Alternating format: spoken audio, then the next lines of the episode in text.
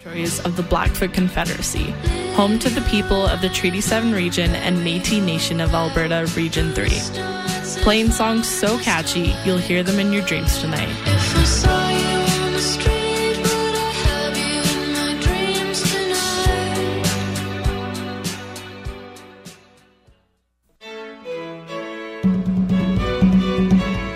Everything that we think about in terms of how Kashmiris experience the occupation is a direct result of the extreme militarization of the space.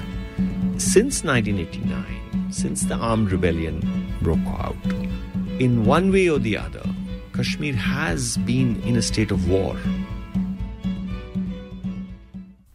That's Sanjay Kak, and this is Alternative Radio. I'm David Barsamian. This edition of AR features Sanjay Kak on Kashmir in Crisis. The stunningly beautiful land of Kashmir, nestled in the Himalayas, has seen much bloodshed and suffering.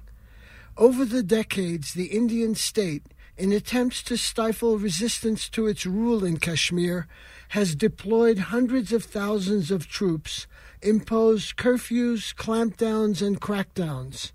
But nothing approaches the current situation. On August 5th, the Hindu nationalist government of Prime Minister Narendra Modi took unprecedented steps. Key provisions of the Indian Constitution dealing with Kashmir, Articles 370 and 35A, have been revoked. The little autonomy Kashmir had is now evaporated. It is broken as a state and is under direct rule from New Delhi. No Kashmiri was consulted. It's hard to imagine that the actions of the Modi government will quell the ongoing demands of Kashmiris for azadi, freedom. Our guest today is Sanjay Kak. He's a New Delhi based award winning independent documentary filmmaker. His films include Jashan Azadi How We Celebrate Freedom and Red Ant Dream. He's the editor of Until My Freedom Has Come and Witness. I talked with him in Vancouver, British Columbia in mid November 2019. Welcome to the program. Thank you, David. Thank you for having me. You've said that Kashmir's landscape carries ancient burdens. What do you mean by that?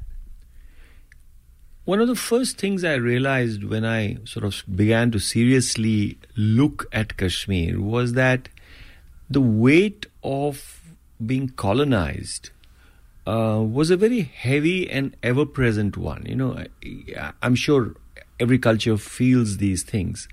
But uh, in Kashmir, I felt that it was just always below the surface. So, this idea that Kashmir has been colonized for five centuries and that Kashmiris have not been their own people for a very long time, I think this was a very deep and felt and felt like a burden. Uh, and that's really what I meant. Talk about uh, something that's called Kashmiriyat, that this is a, a unique culture with its own language, uh, its own music. Uh, architecturally, it's quite singular as well. So there's a very strong, and you happen to be Kashmiri, uh, a very strong cultural identity.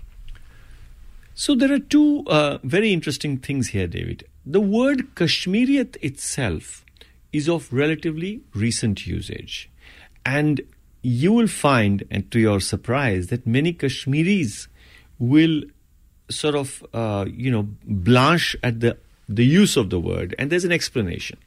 Because in recent years in India, the word Kashmiriyat has been uh, time and again produced in front of Kashmiris to suggest that your struggle is not Kashmiriyat.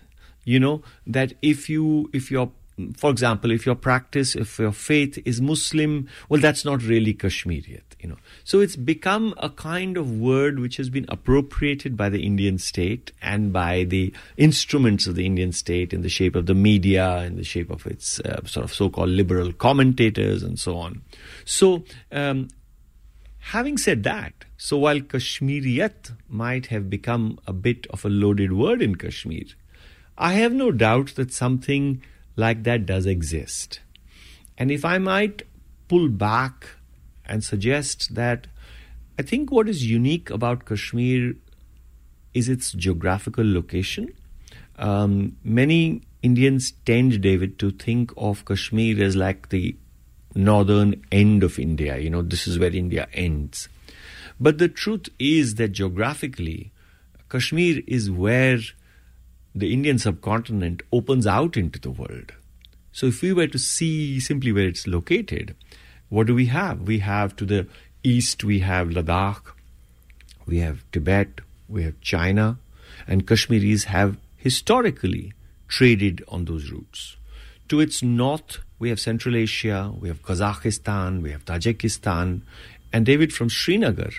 You know, these Central Asian republics are much closer than New Delhi is.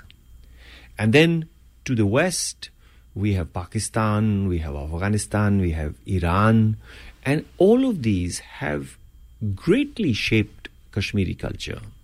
And to the south, and that you can't deny that, you have India or the Indian subcontinent, which was, you know, up to a point, uh, sort of Hindu as well.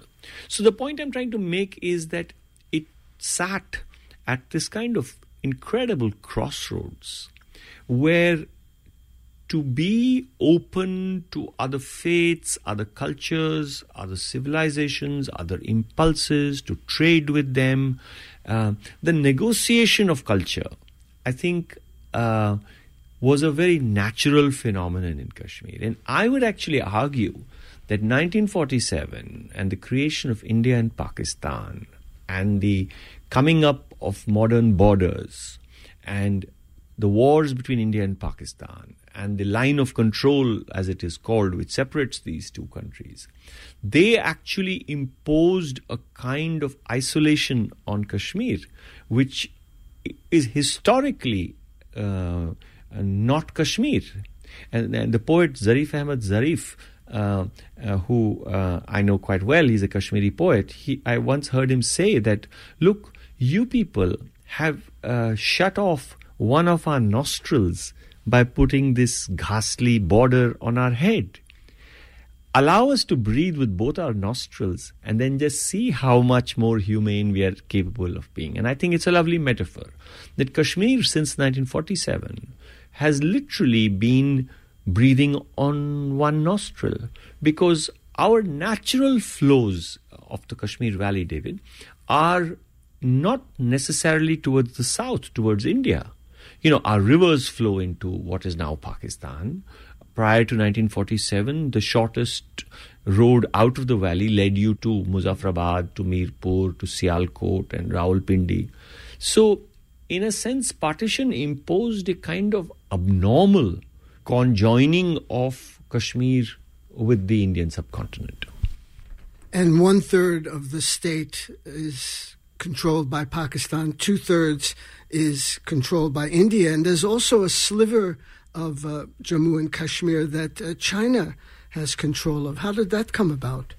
So basically, the um, um, the essential division was between uh, Pakistan and India, uh, which was really based uh, eventually on the two wars uh, or three wars that the two countries have fought, and wherever uh, they finally stopped, that was the line of control.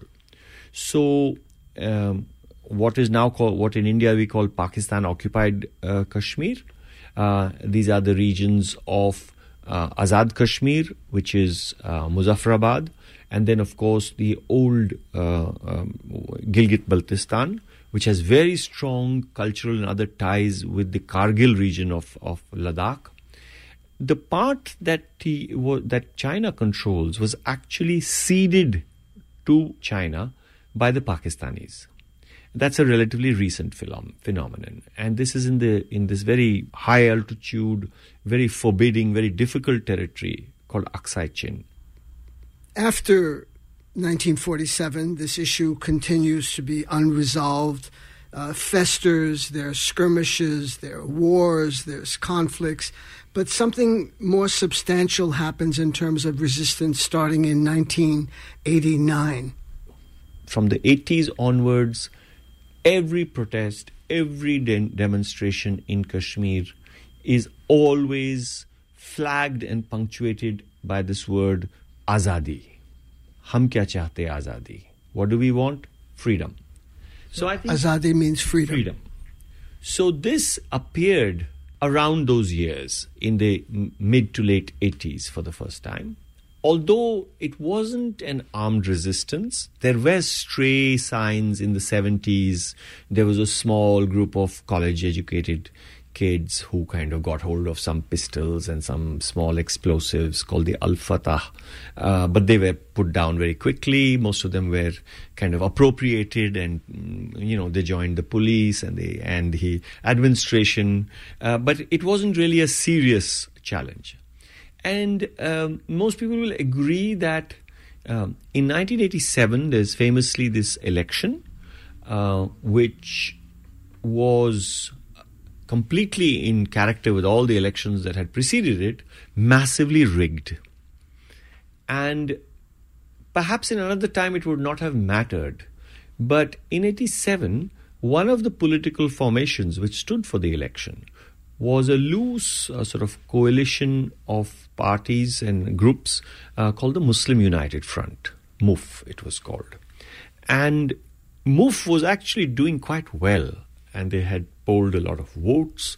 But as was the tradition in Kashmir, at the last minute, uh, the ballot boxes were opened, candidates were picked up, beaten up. I mean, it was just, it was a complete travesty, even by the standards of rigged elections in India, it was too much. So something very significant, I think, clicked after the rigging. So, although some people tend to think that the armed resistance in Kashmir was because of the rigged election, I think that's an incorrect reading. The fact is that the election provided a kind of, it was literally the last straw that broke the camel's back. We could not see much happening between 87 and 89. But by late 89, uh, a proper armed insurgency uh, arrived on the scene. Uh, David, the important thing is that we also have to pay attention to what this year is. Because 89 is also the time when the Soviet Union is withdrawing from Afghanistan.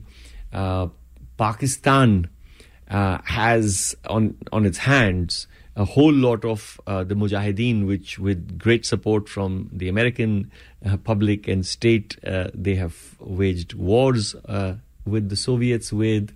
And more importantly, Pakistan is also, um, in some crude sense, wanting to avenge uh, its loss of its eastern division in 1971, for which they, the Pakistani state and the Pakistani army have never forgiven India for. That, that led to the creation of the independent country of Bangladesh. That's right. So, uh, what I'm trying to point out to you is that 1989 is is a moment that takes on a valency on account of a multiple series of events. It has to do with what's happening in Pakistan. It has to do with what's happening in Kashmir. It has to do with past histories. And everything comes together and then explodes in an armed rebellion. Now, give a sense of what occupation looks like. Uh, roadblocks, checkpoints, the barbed wire, army camps, detention centers, uh, and and the rest. What's life like for ordinary Kashmiris in what is often called the most densely militarized zone in the world, with hundreds of thousands of uh, Indian security forces? Quite simply, any place which has as many soldiers with the kind of density that Kashmir has, I think is going to have a rebellion. So I would argue, David, that your hometown of Boulder, Colorado, you know, if suddenly half a million uh, soldiers of whatever country arrived, they could have been U.S. Army, you know, land up there and start telling people what to do, I don't think it's going to lead to anything other than, you know, that kind of a rebellion. Everything that we think about in terms of how Kashmiris experience the occupation is a direct result of the extreme militarization of the space. I mean, conservative estimates say that it's a half a million soldiers. Now, half a million soldiers on a tiny valley, which you can literally drive from one end of it to the other in the course of a day, is a tremendous, tremendous pressure on people. That would be at the very least, even if the soldiers were not being obnoxious, you know. But since 1989, since the armed rebellion broke out, in one way or the other, Kashmir has been in a state of war. And uh, the presence of the army, their pursuit of the militants, their inability to distinguish between friend and foe has meant that, in a sense, the five, the half a million soldiers are not simply at war with the militants, they are at war with the people. And they're not at war with a foreign army or they're not at war with a uniformed army, they're at war, war with everybody who's around them. So, this has resulted in a very long history of all the consequences uh, of militarization, some of which you mentioned, you know, which is control, the control of resources, the fact that some of the most uh, prized pieces of land in Kashmir uh, have been and continue to be occupied by the military, the fact that the civil administration is really, really subservient uh, to the military. I know that until very recently, in uh, small towns like Handwara or Kupwara, as soon as you entered the town, there would be a board outside which said, uh, you know, town commander, major so and so, and a phone number. It was a very clear declaration that um, there might be a civil administration there, but it was the military which was in command. So I think that um, the long history of the military presence has led to all kinds of very, very dark um, dimensions. So, um, if you had to just look at, and for a long time, David, these were not things that we had a clear idea about. Everybody knew torture exists, everybody knew there are disappearances. People whispered about the existence of unmarked graves, uh, mass graves. Um, people talked about torture, of sexual violence. But it's only in the last decade or so that, uh, with the emergence of a very, very strong and vocal and articulate civil society, that these things have begun to be nailed into the ground. You know, so for example, uh, we can speak with great respect of, of the work of the Jammu Kashmir Coalition of Civil Societies, who have produced a series of absolutely remarkable uh, reports. You know, so they did one on uh, disappearances, and for the first time gave us a figure of eight to ten thousand people disappeared. They have done a harrowing new report on torture. Uh, they have done, I think, what is a very brave report called Alleged Perpetrators to demonstrate the kind of impunity that uh, the military has. Uh, so their whole idea of this report was to actually name a hundred people and say, look, this is what they did, this is what the legal papers say, and why is no one taken action against them? So with it are the darker stories of um, sort of sexual violence, which in a conservative society people tend not to want to talk about, or even torture because torture, when people say torture, they also mean uh, sexual torture, you know, so, and which applies not just to women, but also to men. So these are aspects of, of that militarization, which it's only now that I think Kashmiris are even finding a voice for it. And I have to say this, David, that you know about these two recent UN reports that, that came out about Kashmir which were the first time that the UN system had sort of systematically responded to the last 30 years in Kashmir. And a lot of that report takes its cues from the work of civil society, Kashmiri civil society. One of the uh, interesting terms uh, in this conflict that I encountered was half widow. Explain what that is. So, half widows was a term that grew out of this phenomenon of the disappearances of people, where there were people who were picked up. Some it was known that they had been picked up by the security forces. Most of the time, actually, people knew that who had picked them up and when and so on and forth. But who then disappeared into some dark system where you were not sure whether dead, whether in prison, where they were in prison somewhere else outside of Kashmir. So for the families of those men mostly, they were left in a state of limbo, which is that they didn't know if their loved ones, their husbands, their sons, their fathers were going to come back. And so, you know, even if for wives and children it meant one thing, uh, you know, for a lot of women, they were left sometimes for 5, 10, 15, 20 years waiting for a partner who might never come back. So I think the word half widows uh, actually came out of as a response to that to describe the condition, the terrible condition of people who didn't know where their loved ones were. And there's uh, an activist woman there, Ahangar, uh, who's really taken this issue and, and made it known. So Parveena Ahangar, who is um, become some kind of a global figure now, was one of the people who helped set up a very, very powerful organization called APDP, the Association of Parents of Disappeared Persons. Uh, they have, with a great deal of moral authority, Parveena herself lost a, uh, not, I wouldn't say lost, but her 19 or 20 year old son was picked up and never came back. And Parveena has had a very simple uh, position, which is to say that uh, tell me where my son is. I just want to know why he could be dead. I want to know where he is. I want to know where his grave is, and I'm not going to accept anything else. You know.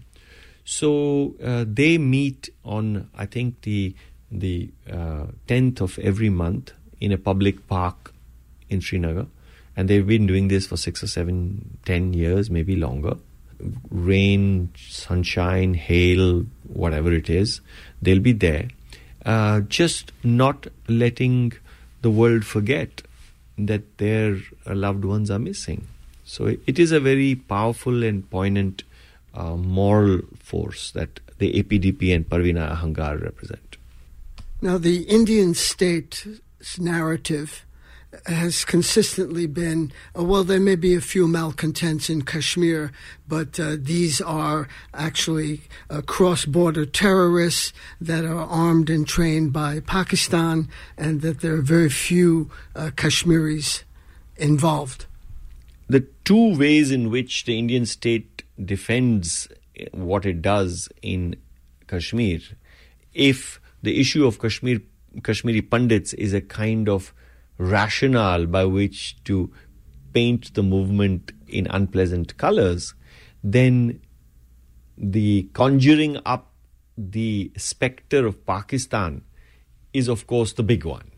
You know, because it's almost guaranteed to get you an audience in India because the way we have grown as two countries over the last 70 years, our almost visceral uh, dislike for each other means that if you say, oh, Pakistan is behind it, then you can be guaranteed that most Indians will say, well, of course, then this is illegitimate. In fact, it's very interesting that until, say, a decade ago, uh, the government would be would be delighted every time there were militants killed, and then they would happily tell us about how these were foreign militants. But it's become increasingly difficult for them to do that because most of the boys who die, and they are boys really, David, the, most of them are between the ages of 20 and 25. I would say that 95% of them are Kashmiris now. Has Pakistan aided and abetted the armed militancy? Of course they have. Does Pakistan have some uh, completely kind of altruistic uh, reason to support the militancy and the struggle in Kashmir? No. They have their own vested interests.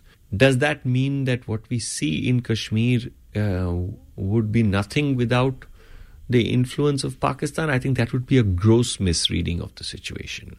And I, I say this often, David, that I think if you if people want to know whether or not this is a popular movement, the best barometer of it is to just be present when there's a funeral of a militant. Because then, when thousands of people, 5,000, 10,000 people, will walk from miles away, they will evade checkposts and you know traffic restrictions and walk across the fields to pay their respects to someone who has died. That's when you know that this is clearly not a uh, it's not something that is casual or it's not just some meddling neighbor which has caused this but that it's a deeply felt struggle deaths disappearances those kind of statistics can be measured but can you talk about the psychological impact of occupation, of uh, living in a militarized zone? What does it do to the, not just the occupied, but to the occupier as well, about all these hundreds of thousands of uh, Indian troops in Kashmir? So, uh, at the very least, and on an ordinary day, even if even if there's no disaster, just the act of negotiating your way past literally dozens of checkpoints, having to show your identification all over the place, having to contend with the fact that at any moment things can get out of control. A, a, simple altercation at a checkpoint between a bus conductor and a soldier could end up with disaster. What it means is that everybody is left in a perpetual state of anxiety. So when you talked about sort of the the mental pressures of it, it this is now well documented. You know, uh, local psychiatrists have done it. Uh, organizations like Médecins Sans Frontiers have done it. That the level of psychiatric um, illness in Kashmir is very, very high. The level of usage of medication is out of control. People are simply on anti-anxiety medicines. You know, the what what used to be called and continues to be called post-traumatic stress disorder. The fact is that it's not post-traumatic in Kashmir. You know, it's a people are getting disabled by everyday life. So it's not, the trauma is not over, the trauma is ongoing, it's everyday.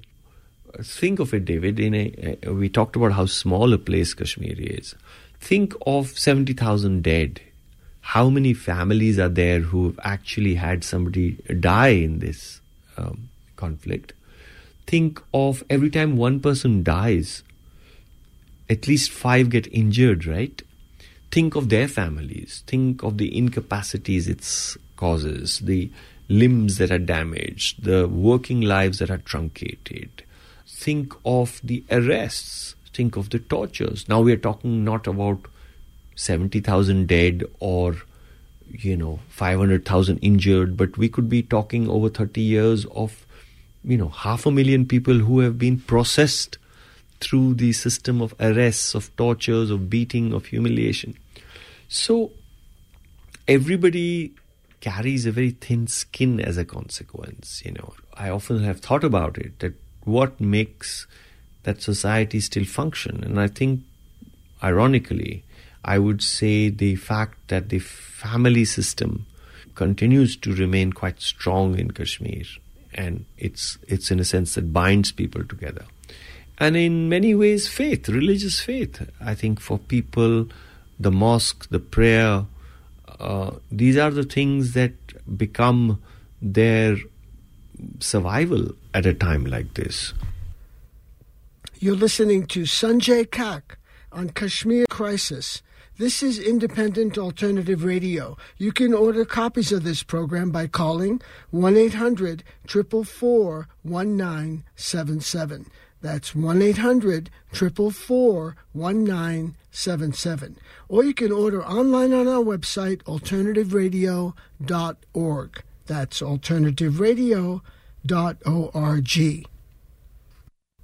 And what about the impact on the occupiers, this huge army, most of whom are not from uh, Kashmir? They're from other parts of India. They don't speak Kashmiri. Uh, they don't know Urdu.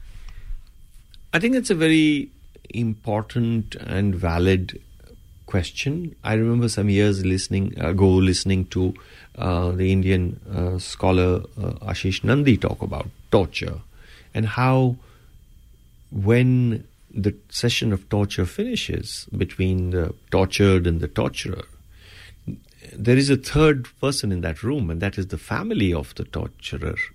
So when he washes his hands and puts on his shirt and goes home, what does he carry home? So I think that it would be a good point to ask that these half a million soldiers who have spent years literally sitting upon a population who they know hate them. I think it must be doing something terrible to them, you know. I mean, this everybody talks about, and I've also seen it when small children in a village walk past these heavily armed soldiers who are just standing there all day. You do see these soldiers trying to reach out to those kids, say something, want to talk. You know, they're human beings after all. But the antipathy on the part of the local population is so strong that the children will very, very rarely respond. And what does that do to people? You know, this complete alienation of feeling that you are.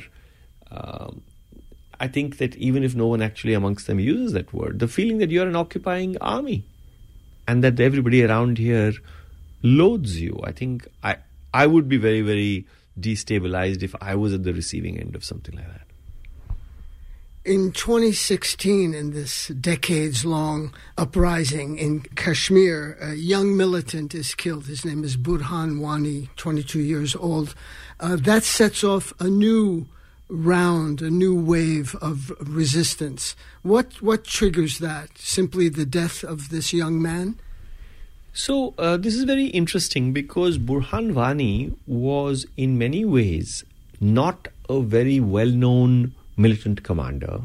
He's not somebody who had some enviable track record of launching some brave attacks or anything like that. But there was one thing very significant about him, which is that, well, he was a young, good looking young man, but he also started posting pictures of himself and his cohort out in the sunlight. And I think it's this is quite an interesting moment to think about what some how powerful something like that can be. Because militants had traditionally always been they had put out their own videos, but they were usually in these dark rooms with the light on and some, you know, two guns crossed at the back with some strange flag behind them with their faces covered. So it was never an attractive idea. But Burhan started releasing these pictures in which his face was clearly visible. He would mostly be out on a sunny day in an apple orchard or in you know a little spot in the mountains making tea for his comrades he would pose with his pals so in a sense he gave a face to the armed militancy he gave it a face and he gave it, for want of a better word, a grace.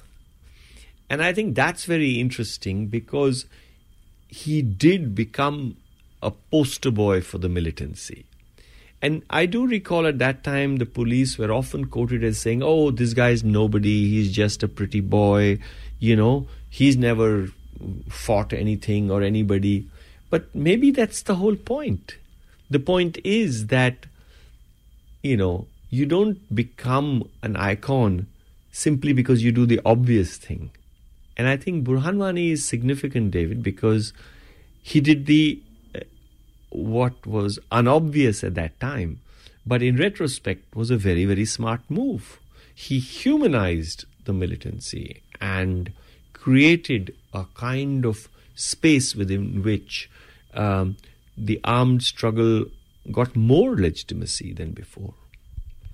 In February 2019, uh, a suicide bomber, which is a unique phenomenon. This had not been something part of the resistance. A suicide bomber uh, blows up a bus carrying something like 40 members of the Indian security forces repression is ramped up, bringing us very quickly to the events of August 5th. So, talk about that period between this suicide bombing and the abrogation of Article 370 and Article 35A of the Indian Constitution. So, the uh, suicide attack on the convoy of paramilitary soldiers in February 2019 um, actually doesn't happen out of nowhere uh, it was actually preceded by at least six months of a very, very severe crackdown in Kashmir. And you can understand when I've we've been talking about describing what the normal is, then when we say a severe crackdown, then you can imagine what that meant. Basically, not so much in Srinagar city, but in the countryside, the military was really going down to every village, every home, uh, just keeping an extraordinary pressure on people, which also meant that they were on a very, very state of heightened alert. Uh, this military presence was everywhere. So, this attack came in the middle of that. One, you could, if you like, read it as a kind of reaction to the six months preceding it, which is what it was. But you're also forced then to wonder that how on earth could a man take a load vehicle loaded with explosives and drive it right in the middle of a military convoy when uh, the convoy is on the move and at a time when you know when the military convoy moves david in kashmir all civilian traffic stops on both sides of the road. So it was an absolutely incredible event and it happened. It was tragic. 42 men lost their lives. And of course, this was politically milked by the ruling BJP uh, in a very horrid sort of way. Those flag draped coffins coming back to their villages and processions and, you know, anti Pakistan rhetoric without even anybody knowing whether this boy was from Pakistan or not. You know, we still don't know. Uh, um, and of course, this was followed by um, uh, some skirmishes on the border, what the Indian government called uh, the surgical strikes against camps I- across the border in Pakistan. Um, opinion is hugely divided on that. Both international media and Pakistani media reported that nothing of significance was damaged, but the Indian side claimed that it was a huge victory. Indian Air Force fighter jets crossed over the border. One of them was shot down. The pilot was then quite graciously returned. But even that shooting down of our Indian aircraft was turned into a triumph by the Indian government, uh, which is very difficult for me to understand how, when your own aircraft gets shot and your pilot gets captured, how that's a triumph for you. So, this is the background to, to the events of February 19. But we all knew that something is cooking, you know. There was an election due in May. I think that many people, and it's not just cynics like us, who suspected that those events had something to do with the election. But in a quite in a widespread sort of way, even politicians in India, um, I know even in uh, you know even amongst Dalit politicians, a lot of people were speaking about it, saying that we don't buy this. This is something is, is going on here. What happened on August fifth is a very different level of things. It's truly a tectonic shift in that sense. Article 370 was that linchpin that governed the relationship between the state of India and the state of Jammu and Kashmir. And of course, it had been emptied of a lot of meaning over the years. But some symbolic things remained, like the state of Jammu Kashmir had its own flag, um, small little, you know, sort of symbols of its separate identity. Everything else had been whittled over the years. But for the BJP, the symbolic value of just taking an axe and cutting that that linchpin, taking away the fig leaf was very important, and and they did it uh, in a rather spectacular and unthinking fashion.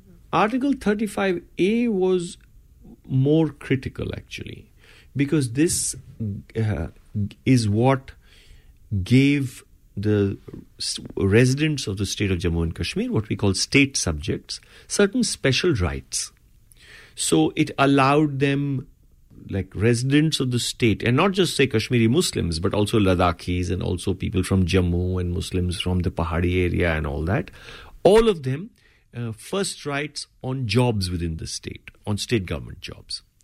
But much more importantly, it meant that people who were not state subjects could not buy property in J&K. So it gave people a certain kind of protection. And some would argue that the fact that J&K as a state, Jammu and Kashmir as a state, does not have, you never see the kind of grinding poverty that you see in India, particularly in northern India, is because of the protections of 370 and 35A. You know, while while the BJP is making the claim uh, that you know we are removing it in order to bring prosperity to Kashmir, well, very eminent Indian economists like Prabhat Patnaik, like Jean Drèze, who have looked at the ground, are saying no, it's the other way around. These people have managed because they have not been open to the uh, terrible, uh, you know, influences of uh, large sums of money, and so this is a it's a it's a uh, between the two, between Article 370 and 35A, I would in fact argue that 35A is actually for Kashmiris the much more uh, loaded one because it could pave the way for large scale population transfers. It could uh, sort of pave the way for uh, money and uh, swamping Kashmir, uh, people losing their land. So, this has been the most worrisome thing, actually, in many ways. Uh, in fact, the richest man in India, Mukesh Ambani, has openly said uh, he's going to be uh, developing. Uh, you know, this word vikas comes up a lot. Uh, Modi uses it as well. It's all about vikas. It's all about what does it mean actually? So, uh, vikas is of course development, but that uh, notion of modern capitalistic development, we all by now in India, I think it's worn thin, and people know that that promise of uh, capitalism uh, and capital is a false one. What prompted uh, Modi and his home minister, Amit Shah, who's very influential and powerful in the uh, government in Delhi, what prompted them to take this action on, on August 5th? So we'll never know the answer to that, obviously, but uh, this has been the removal of Article 370 has been an article of faith for the BJP. So you have to grant them this one that they've been from from 1955 onwards. They, it's been part of their manifestos and so on because they see it. They are not simply willing to concede the special nature of the relationship between Kashmir and India. They see it as a sign of weakness. And they have worked on it and made it part of their credo to a point where most people in the BJP actually think that the rank and file I'm talking about probably think that if you remove Article 370, you know, India's problems will be solved. It's just it's just something that has been so assiduously cultivated and carefully constructed that it's taken on a life way beyond uh, what we see. And you've said that uh, as a result of what the Modi government has done, there's a I'm quoting you, a brutal clarity of today. Yes, because I think, you know, one of the things, one of the characteristics of the way, for example, previous governments, like those led by the Congress, was that their intentions were never clear. They were not going to let Kashmiris have more autonomy. They were not going to be uh, reduce the level of soldiers. But there was a kind of sort of hypocritical, oh, we care for the Kashmiris, so, you know, two steps forward, one step back, that kind of thing. But with the BJP under Modi and under Amit Shah, I don't think they are interested in those pretenses. So some people in Kashmir will argue that for the resistance on the ground, in many ways, this is not a bad thing. Because it just, with complete clarity, lets you know what you're up against. Whereas earlier, um, it had confused people.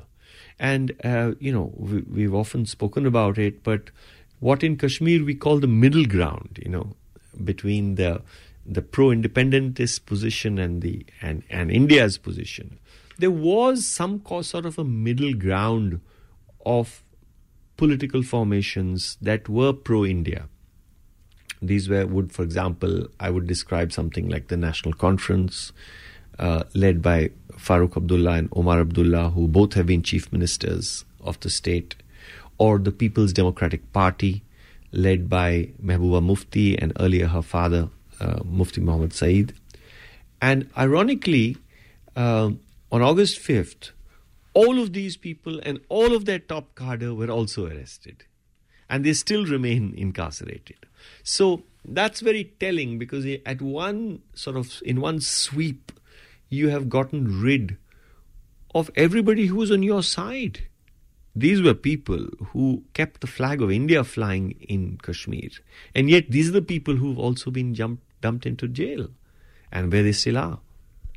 Now, Kashmir is going to be ruled under this new uh, situation uh, directly from Delhi as a union territory. What does that mean? So, it just means that the Legislative Assembly has fewer powers. It means exactly that, David. It means it will be ruled directly from Delhi. So, even earlier, it's not as if the government of India in Delhi or the military wasn't calling the shots. It just means now that even that slightly uh, ambiguous layer of popular support that the governments in J&K used to claim on account of being elected uh, in that way, I think that's now gone. You know, there will be elections, but they will mean almost nothing. Well, you say that domination does not mean victory. Absolutely. Um, I, those were the closing uh, words of the film that I finished in 2007, Jashn Azadi. And I think that's the key thing. That simply because you can put 500,000 or 600,000 or 700,000 soldiers sitting on top of people, that doesn't mean you won. It simply means that you're dominating them. And if we were to look at the histories of places like Afghanistan, David, and the armies that came and the armies that went, I think there's a lesson uh, somewhere there. Now, what was the reaction of um, liberal, educated elites uh, in in India to the Modi government's move on uh, August 5th. Uh, I know some of the comments were made, well, this is no way to treat our fellow Indians. Is that what Kashmiris wanted to hear from liberals? Um, no, obviously not. Um, but I have to say that for a change, I thought that uh, liberal progressive opinion in India uh, did finally wake up to the enormity of what Kashmiris had been experiencing in some ways. Because so far they had been seeing it as a kind of human rights situation. Oh, this shouldn't happen. There should not be torture. There should not be custodial killings and, you know, disappearances. But I think with August 5th, they realized that there was a, a legal, a political, or even a constitutional travesty that had been performed. And I think that was good. Um, I think that interestingly, there have been at least five, if not six, uh, very good fact finding trips that Indian civil society groups undertook to Kashmir. And I have to say that I think that those have had some effect because those have been picked up by the international media, they have got a circulation within the UN system, and so on. Um, does that mean that most of those people uh, are ready to concede uh, the right to self determination to Kashmiris? I'm not sure. But I would say half of them do. So um, I think it's all right. I think that uh, even if the slightly wishy washy position that says, oh, this should not be happening to you, although we think you should be part of India and your right to self determination is not a valid argument. I think that that position, um, even if it annoys Kashmiris, at least it's better than the other position that they could possibly take. There have been reports of Israeli involvement in Kashmir. Do you have any information on that? Um, well, there is enough news now about the formal collaboration between the defense forces of Israel and the Indian Army. Uh, in Kashmir, uh, we have had a significant visit by the deputy chief of the IDAF uh, some years ago, um, which was highly unusual because we don't hear the deputy chief of the IDAF, for example, going to Nagaland or to Chennai or some, you know. Uh, so these was these are significant. Uh, this time around, uh, many journalists wrote about a very new and very different way in which uh, the clampdown was being conducted. Uh, people who follow these things closely could very, very clearly see a kind of signature of the way the Israeli uh, security forces have operated in the West Bank. There is also a very, very different level of high technology surveillance equipment which is being used by the J&K police. Um, obviously, we, we can't tell, but after August 5th, there were these rumors of small teams of uh, quote unquote Israelis uh, who were floating around. Um, we don't know if, if that is necessarily true, but we, what we do know is that the way in which the curfews and the clampdowns were being uh, conducted uh, had a very different signature to it, and a signature which is familiar to those who follow events in Palestine. In the Kashmir context, the word shaheed and shahadat are particularly uh, important. Explain what those terms mean. Shaheed, Shahid is one of those words which has a kind of dual meaning, where you are both uh, witness and martyr. This idea that once you witness something, you're also a martyr to it. You know, you can't escape it then, you know. So the act of witnessing is a very complete thing. So I really like this duality. And actually I must tell you this that when we when we looked at it, the word martis in in Greek also has the same duality. So martis, which is the root word for martyr, actually also has within it the idea of witnessing. So it's very interesting that both in Greek and in Persian, that this word always has had this kind of duality. So I think it's it's for all of us who are both witness and martyr to what we are witnessing. I think it's a reassuring word in that sense. Well, how closer to Azadi, that dream of freedom, is Kashmir today? You're asking me to speak about something which obviously, um, you know, who can wager a, a guess? But I think that these years, these last past 30 years of a very, very expensive and brutal struggle for which Kashmiris have really paid with their blood, I think these have not been wasted years. These have been years in which people have understood for themselves what are we standing for, who are we, what constitutes a Kashmiri. So I think that in, in political terms, these have been years in which there's been some clarification. And I think that even in the present, even post uh, August 5th, with the abrogation of Article 370 and 35A, it has only sharpened that conversation.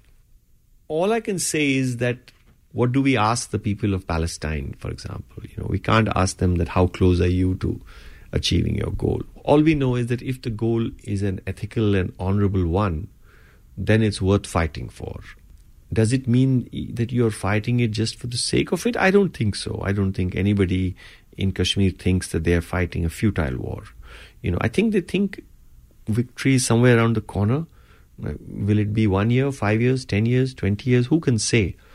But the fight is on for sure. Thanks very much for your time. Thank you, David. Always a pleasure. You were just listening to Sanjay Kak on Kashmir in Crisis. I talked with him in Vancouver, British Columbia in mid November 2019. Sanjay Kak is a New Delhi based award winning independent documentary filmmaker. He's also the editor of Until My Freedom Has Come, The New Intifada in Kashmir, and Witness. This program is produced by Alternative Radio based in Boulder, Colorado. We are independent and part of the nonprofit organization Rise Up. We are supported solely by individuals just like you. We feature such progressive voices as Arundhati Roy, Chris Hedges, and Noam Chomsky. And we have a series of programs on Kashmir. To access our complete audio and book catalog, just go to our website, alternativeradio.org. Again, our website where we are podcasting, alternativeradio.org. To place a credit card order for CDs, MP3s, or written transcripts of today's program, Sanjay Kak, on Kashmir in Crisis, call us at 1 800 444 1977. Again, that number is 1 800 444 1977 or you can order on our website, alternativeradio.org. Joe Ritchie is our general manager and editor. I'm David Barsamian. Thank you for listening.